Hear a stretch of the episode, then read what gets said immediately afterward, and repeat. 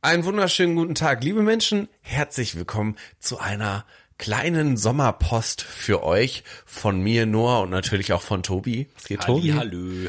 Wir sind heute am Start, um euch unsere wundervollen Empfehlungen für einen tollen Sommer darzulegen. Mhm.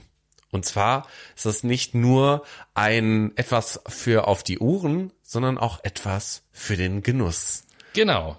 Was ist im Sommer wichtig bei den Temperaturen? Richtig, viel trinken, sagt sogar der Arzt. Deswegen Richtig. werde ich euch in dieser Sommerpause, in jeder Ausgabe, etwas zu trinken empfehlen. Geil. Was Und ist es in dieser Woche? Ja, in der Sommelier Tobi. Der Sommelier Tobi empfiehlt in dieser Woche Getränke von der Firma das Geld hängt an den Bäumen, so heißt die Firma.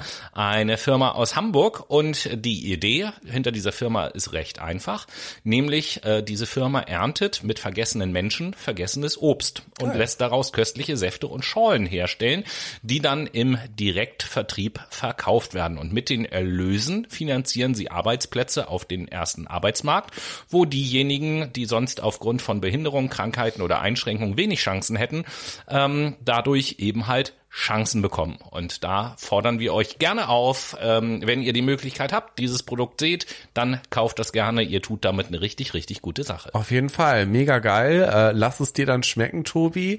Ich habe für euch noch was für die Ohren, nämlich einen Podcast. Wer ja, hätte gedacht? Denn? Der Podcast Frisch an die Arbeit von Leonie Seifert und Daniel Erck gibt nämlich ganz persönliche Einblicke in das Thema Arbeit und glänzt vor allen Dingen auch mit bekannten Persönlichkeiten aus Kultur, Politik, Gesellschaft und Wirtschaft. Deswegen, wenn ihr euch für das Thema Arbeit und ein wenig New Work interessiert, dann hört doch mal gerne da rein.